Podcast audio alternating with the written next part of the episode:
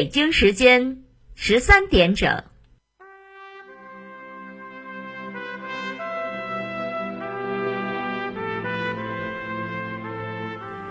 历史与诉说，秦理与真相。欢迎收听广播剧场。《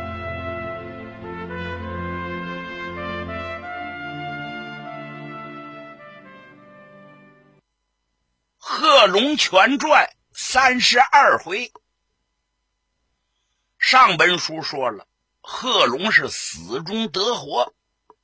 其实也不光是贺龙元帅。就是中国开国的十大元帅，哪个人没有一段惊心动魄的历史？哪一位领袖人物没遇过风险？这事不奇怪。要想革命，就得付出代价呀。这个惊险的事，出生入死的事，不奇怪。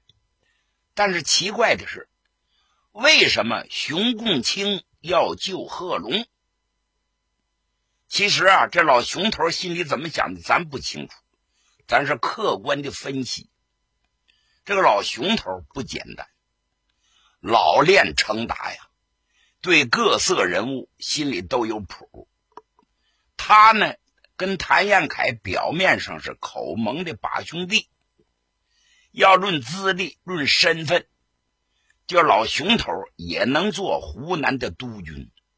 但是朝里无人难做官，他没有抢过人家谭延闿。谭延闿做了督军，他甘居西夏，因此心里头不服啊。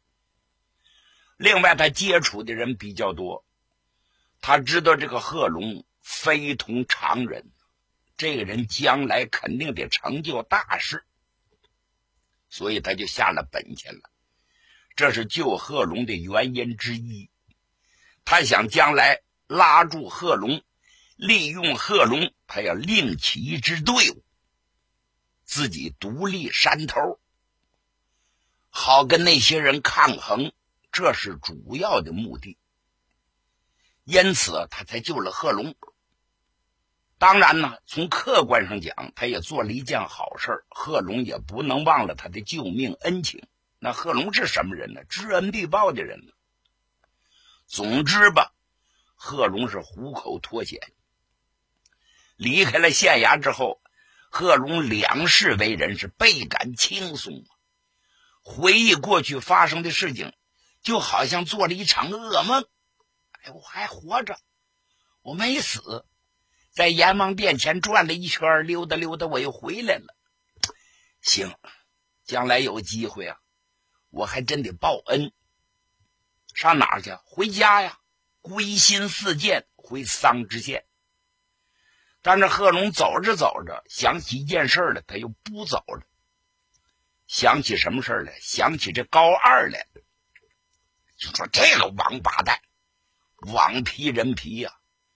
我是你的救命恩人，你把我给出卖了。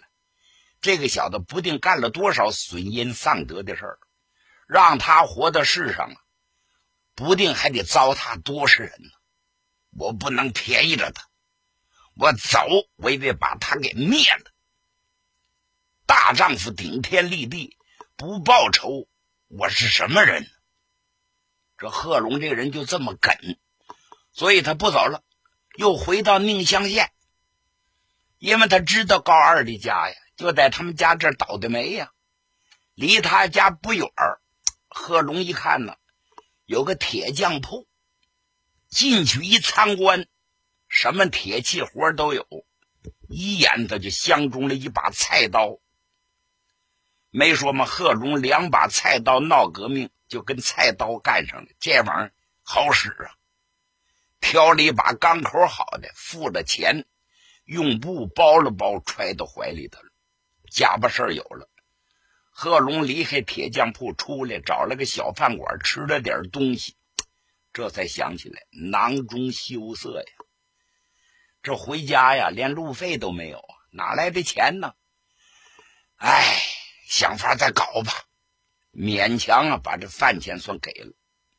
一直等到天黑，那贺龙身手多高啊，练过武艺啊，比猫还轻啊，就爬进高二家后院的短墙，跳到院里之后，学么了个隐身地方，他藏起来了。一直到高二家里灯点上了，听见屋里有人说话，贺龙是高抬腿，轻落足，蹑足前踪，到了窗台下的摘耳侧听，一听有男女对话之声。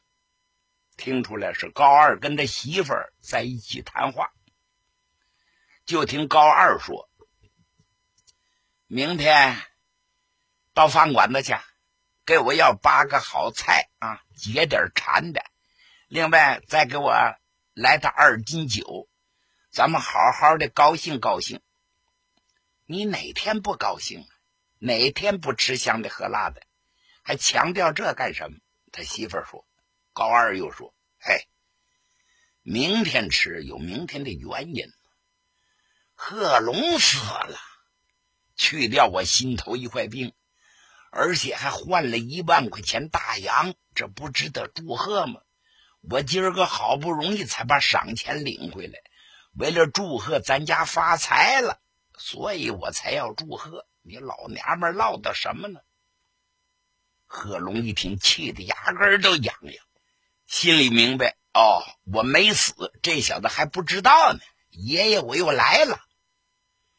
就听高二媳妇说：“那那么多钱，你得归我管，听没有？”嗨，你干嘛管这么多钱呢？我管一半，你管一半，不行。你在外边又抽又嫖，要交到你手啊，没几天就得败光了。这钱无论如何得交给我保管。行行行行，你保管我保管，不都是一样吗？哎哎，我说媳妇儿啊，前些日子我出卖了个宋春林，得了一万块大洋。今儿个出卖了个贺龙，又得了一万块大洋。将来不定出卖谁，还能发笔横财呀？你就等着跟我过好日子吧。贺龙一听呀。这小子不光出卖我，还出卖过旁人。听他这口风，还自以为得意啊！这小子是非杀了他不可呀！贺龙恨得身上直突突，尽量控制住自己，不发出声音。好半天，里边没有人言语了。什么原因呢？该睡觉了。贺龙又等了一会儿，灯光灭了。贺龙轻轻来到门外，要说拨门撬户这个事儿，那贺龙是举手之劳啊！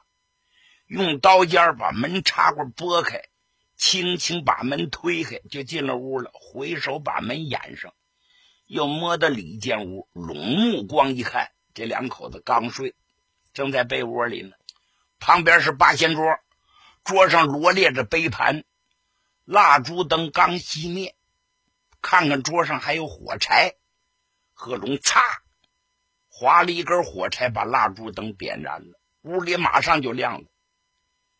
高二这小子没睡踏实，这些日子心里也发毛，出卖人整这俩钱他心里也发愧。哎呀，一惊一乍的，刚才还做了个梦，恍惚之间听着点动静，他把眼睁开了，一看屋里灯光亮了。他赶紧就坐起来，谁？贺龙用手一指他，你借着光看看我，我是谁？闹鬼了，闹鬼了！把他媳妇吓得嗷一声，钻到脚底下去了。贺龙过来一把把他当胸抓住，高二，你就认为我死了吗？爷爷没死，找你回来算账来了。哎呦，恩公啊！哎呦，我的恩公哦！嘣嘣嘣，跪到炕上，他磕响头啊，声泪俱下，不知道自己都说了些什么呢。恩公，我一时糊涂，我一时错误，我该死，我该死，可您饶了我吧，您饶了。贺龙说什么？哈，上嘴唇一碰下嘴唇，我就这么把你饶了，留着你是人间的祸害。你这种人活在世上还有什么用？说话之间，把菜刀亮出来，对准他脖子，咔嚓就是一刀。贺龙手上的劲儿多大？那刀也快，一下是狗头落地，噗，这鲜血就喷出来。贺龙一看被窝里直哆嗦，那个女的知的也不是个好饼，起码你是个帮凶。把被窝一撩，那女人还没等叫出声来，咔嚓一刀，人头落地。贺龙身上崩的全是血呀。贺龙一转身看了看，床头还摆着个柜子，上头放着个包。他把包打开一瞅，里头有银票，还有大洋。贺龙狠狠的吐了一口：“呸！这种肮脏的钱！”但又一想，钱本身并不肮脏，这是老百姓的血汗钱。他们都是瓜捡地皮，苦害百姓，是血汗钱。这钱呢，我得拿着，拿回桑植县干点什么不行？起码能救我的乡里乡亲，他有用啊。再说我囊中没有钱，带着。贺龙就带了一万块钱的银票和现银，狮子花背到身上之后，看了看桌上还有点吃的，我打算了。贺龙是饱餐了战饭呢，填平了肚子之后，心说：“我呀，放把火把你们烧了就得了，把被窝、褥子、帐子。”床单等连不到一起，用蜡给点燃起来了，又搁点引火之物。贺龙是离开高二的家，等出去能有二里地了，贺龙转回身来一看呢，这火就大了。今天晚上还有点风，风借火势，火助风威，又是烈焰飞腾啊！隐约约还听见有人喊救火的声，但这声音呢很单，也就一个人、两个人喊。因为高二的人缘不好，有很多人一看他家着火了，高兴还来不及呢，还救火，希望这火越大越好。因此眼睁睁瞅着到天亮之后，烧的是一片焦土啊，荡然无存。这是后话，咱不说，单说贺龙。看这着了火了，离开宁乡县是大步流星，直奔桑植县的家乡。哎呀！但是贺龙走在外头，觉着自个儿这身衣裳不行，净是血呀！我怎么匆忙之中把这事儿忘了？一旦被人发现，引起怀疑，多有不便呢。正好天亮了，地里头有人干活了。贺龙一瞅，是个老爷们儿，能有四十来岁。看这个头跟自己差不多，贺龙就摸到近前去了。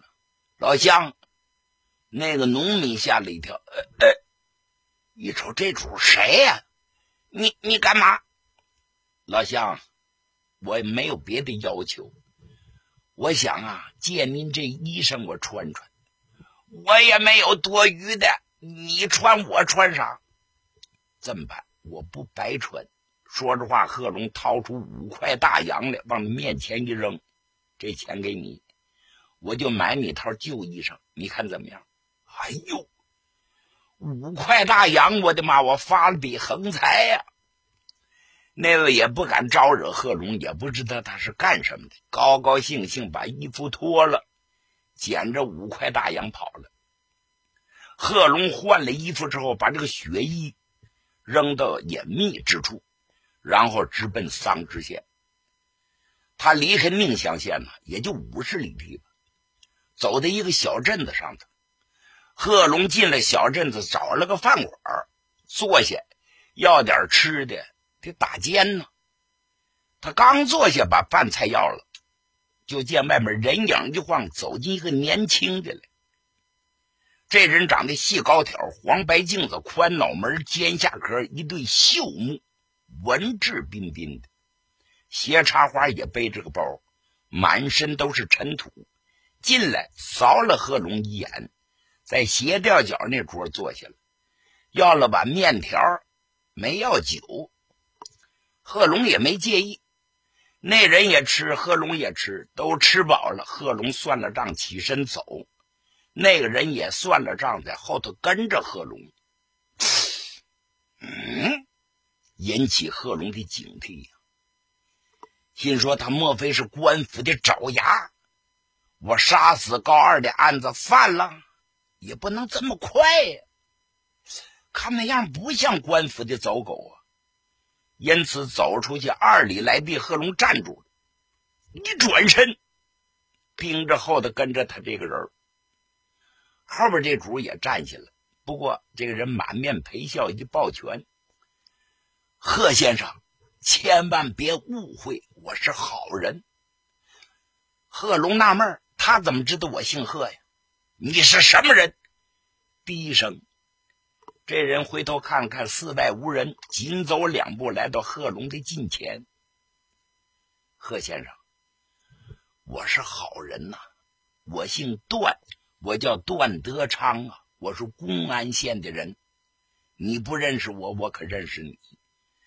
我给你提个醒，在两天前法场上发生的怪事儿，你还有印象吗？哎，那怪事儿多了。你指的是哪一项？那个赛秦桧命令手下的刽子手打你嘴巴。他们一扬手，手背就受伤，就起个包，连着三次。这事儿你知道不？哎呀，我正疑惑不解呢，那是怎么回事？我干的，我干的。我跟您说，我小时候也学过武术，我偏爱打三角插拔弹弓。说实话，从怀里一伸手，把弹弓拿出来，你看见没？你再看看这铁沙子的丸儿。这就是弹弓的弹子，是我射了他们的手背，故此他们受了伤，才没有杀你呀。贺先生，我原本呢想救你，但是我人单势孤，力不从心，只能啊干这么点儿啊，我有点对不起你啊！怪不得呢，我还纳闷呢，他妈嗷嗷直叫唤，我以为这里头出了鬼，闹了半天是你干的。那你也是我的救命恩人，恩人请上受我一拜。段德长用双手相搀，请起，请起，请起。哎呀，以后发生的事情我也有耳闻。你不但没死，还被人给救了，真是可喜可贺呀！你一出宁乡县城，我就在后头跟着你。你的所作所为，我亲眼目睹，不愧是大丈夫男子汉。有恩必报，是有仇不饶啊！我太佩服了。贺龙把大嘴一咧，也乐了。是是是是是，哎哎，德昌兄，你有什么打算呢？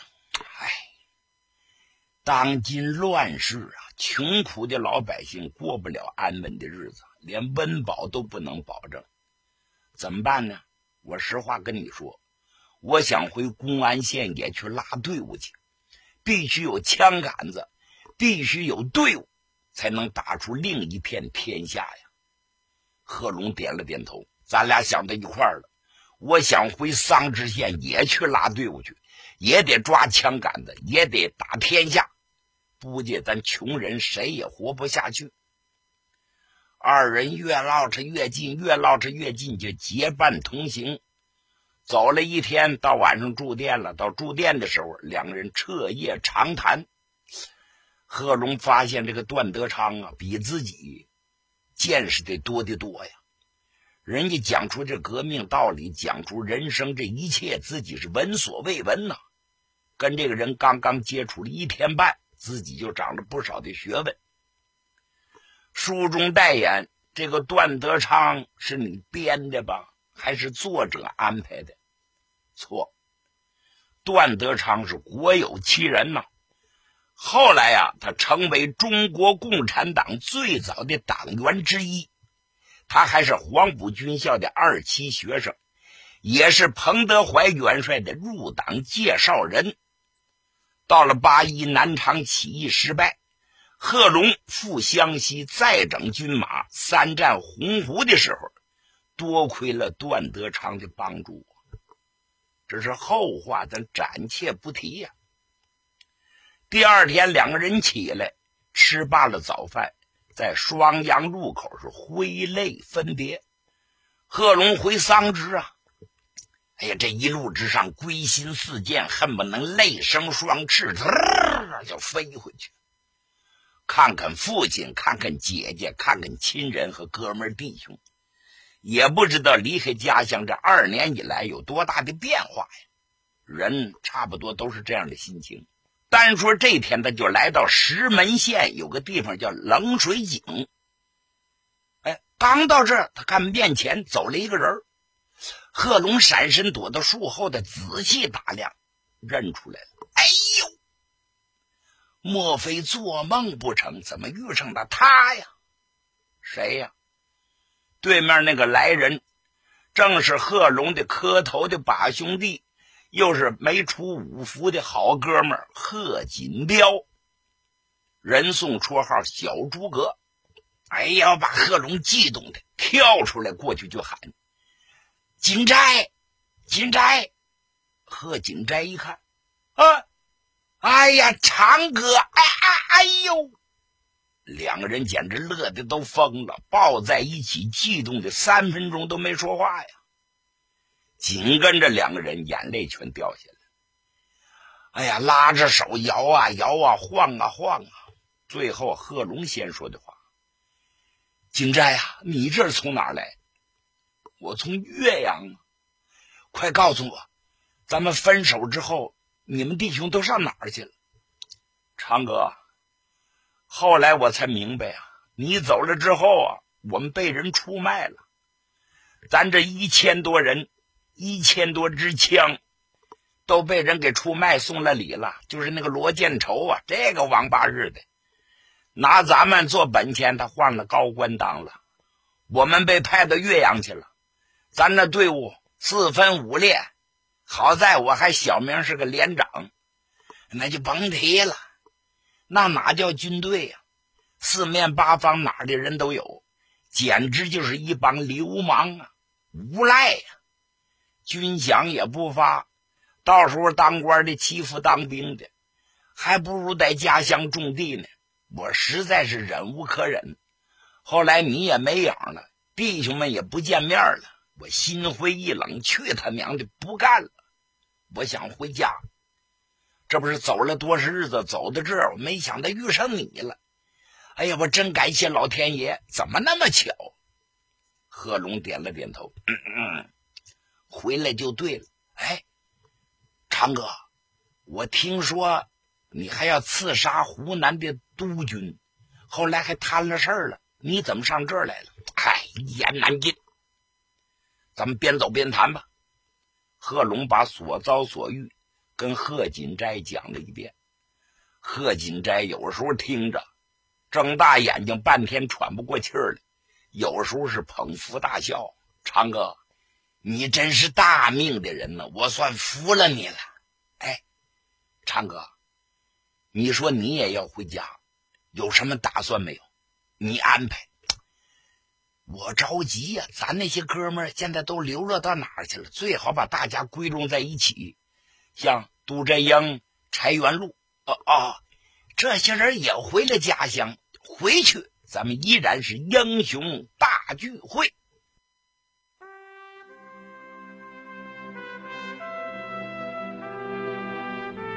听众朋友，今天的广播剧场就为您播送到这里，欢迎您的收听，请您在明天的同一时间继续收听广播剧场。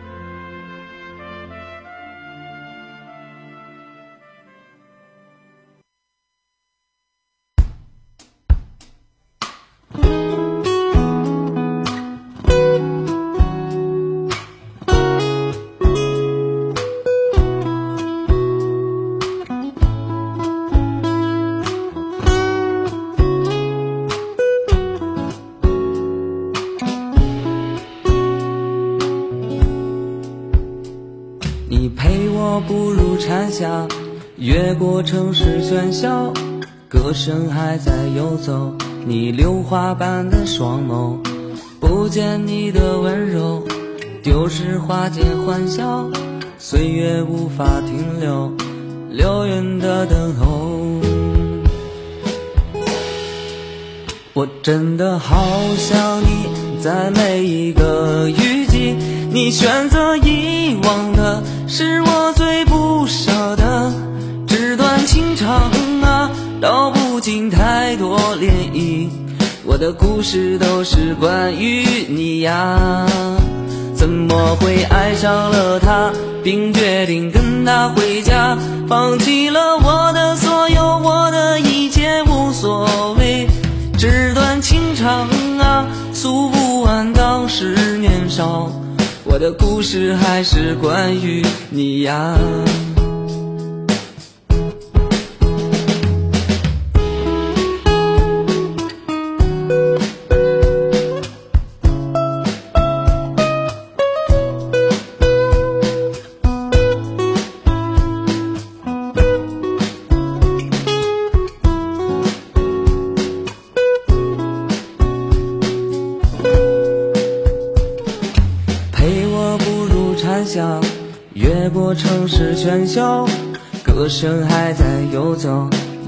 花般的双眸，不见你的温柔，丢失花间欢笑，岁月无法停留，流云的等候。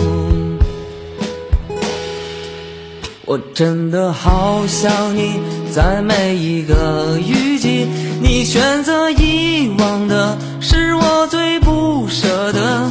纸短情长啊，道不尽太多涟漪。我的故事都是关于你呀，怎么会爱上了他，并决定跟他回家，放弃了我的所有，我的一切无所谓。纸短情长啊，诉不完当时年少。我的故事还是关于你呀，我真的好想你，在每一个雨你选择遗忘的，是我最不舍的。纸短情长啊，道不尽太多涟漪。我的故事都是关于你呀。怎么会爱上了他，并决定跟他回家，放弃了我的所有，我的一切无所谓。纸短情长啊，诉不完当时年少。我的故事还是关于你呀。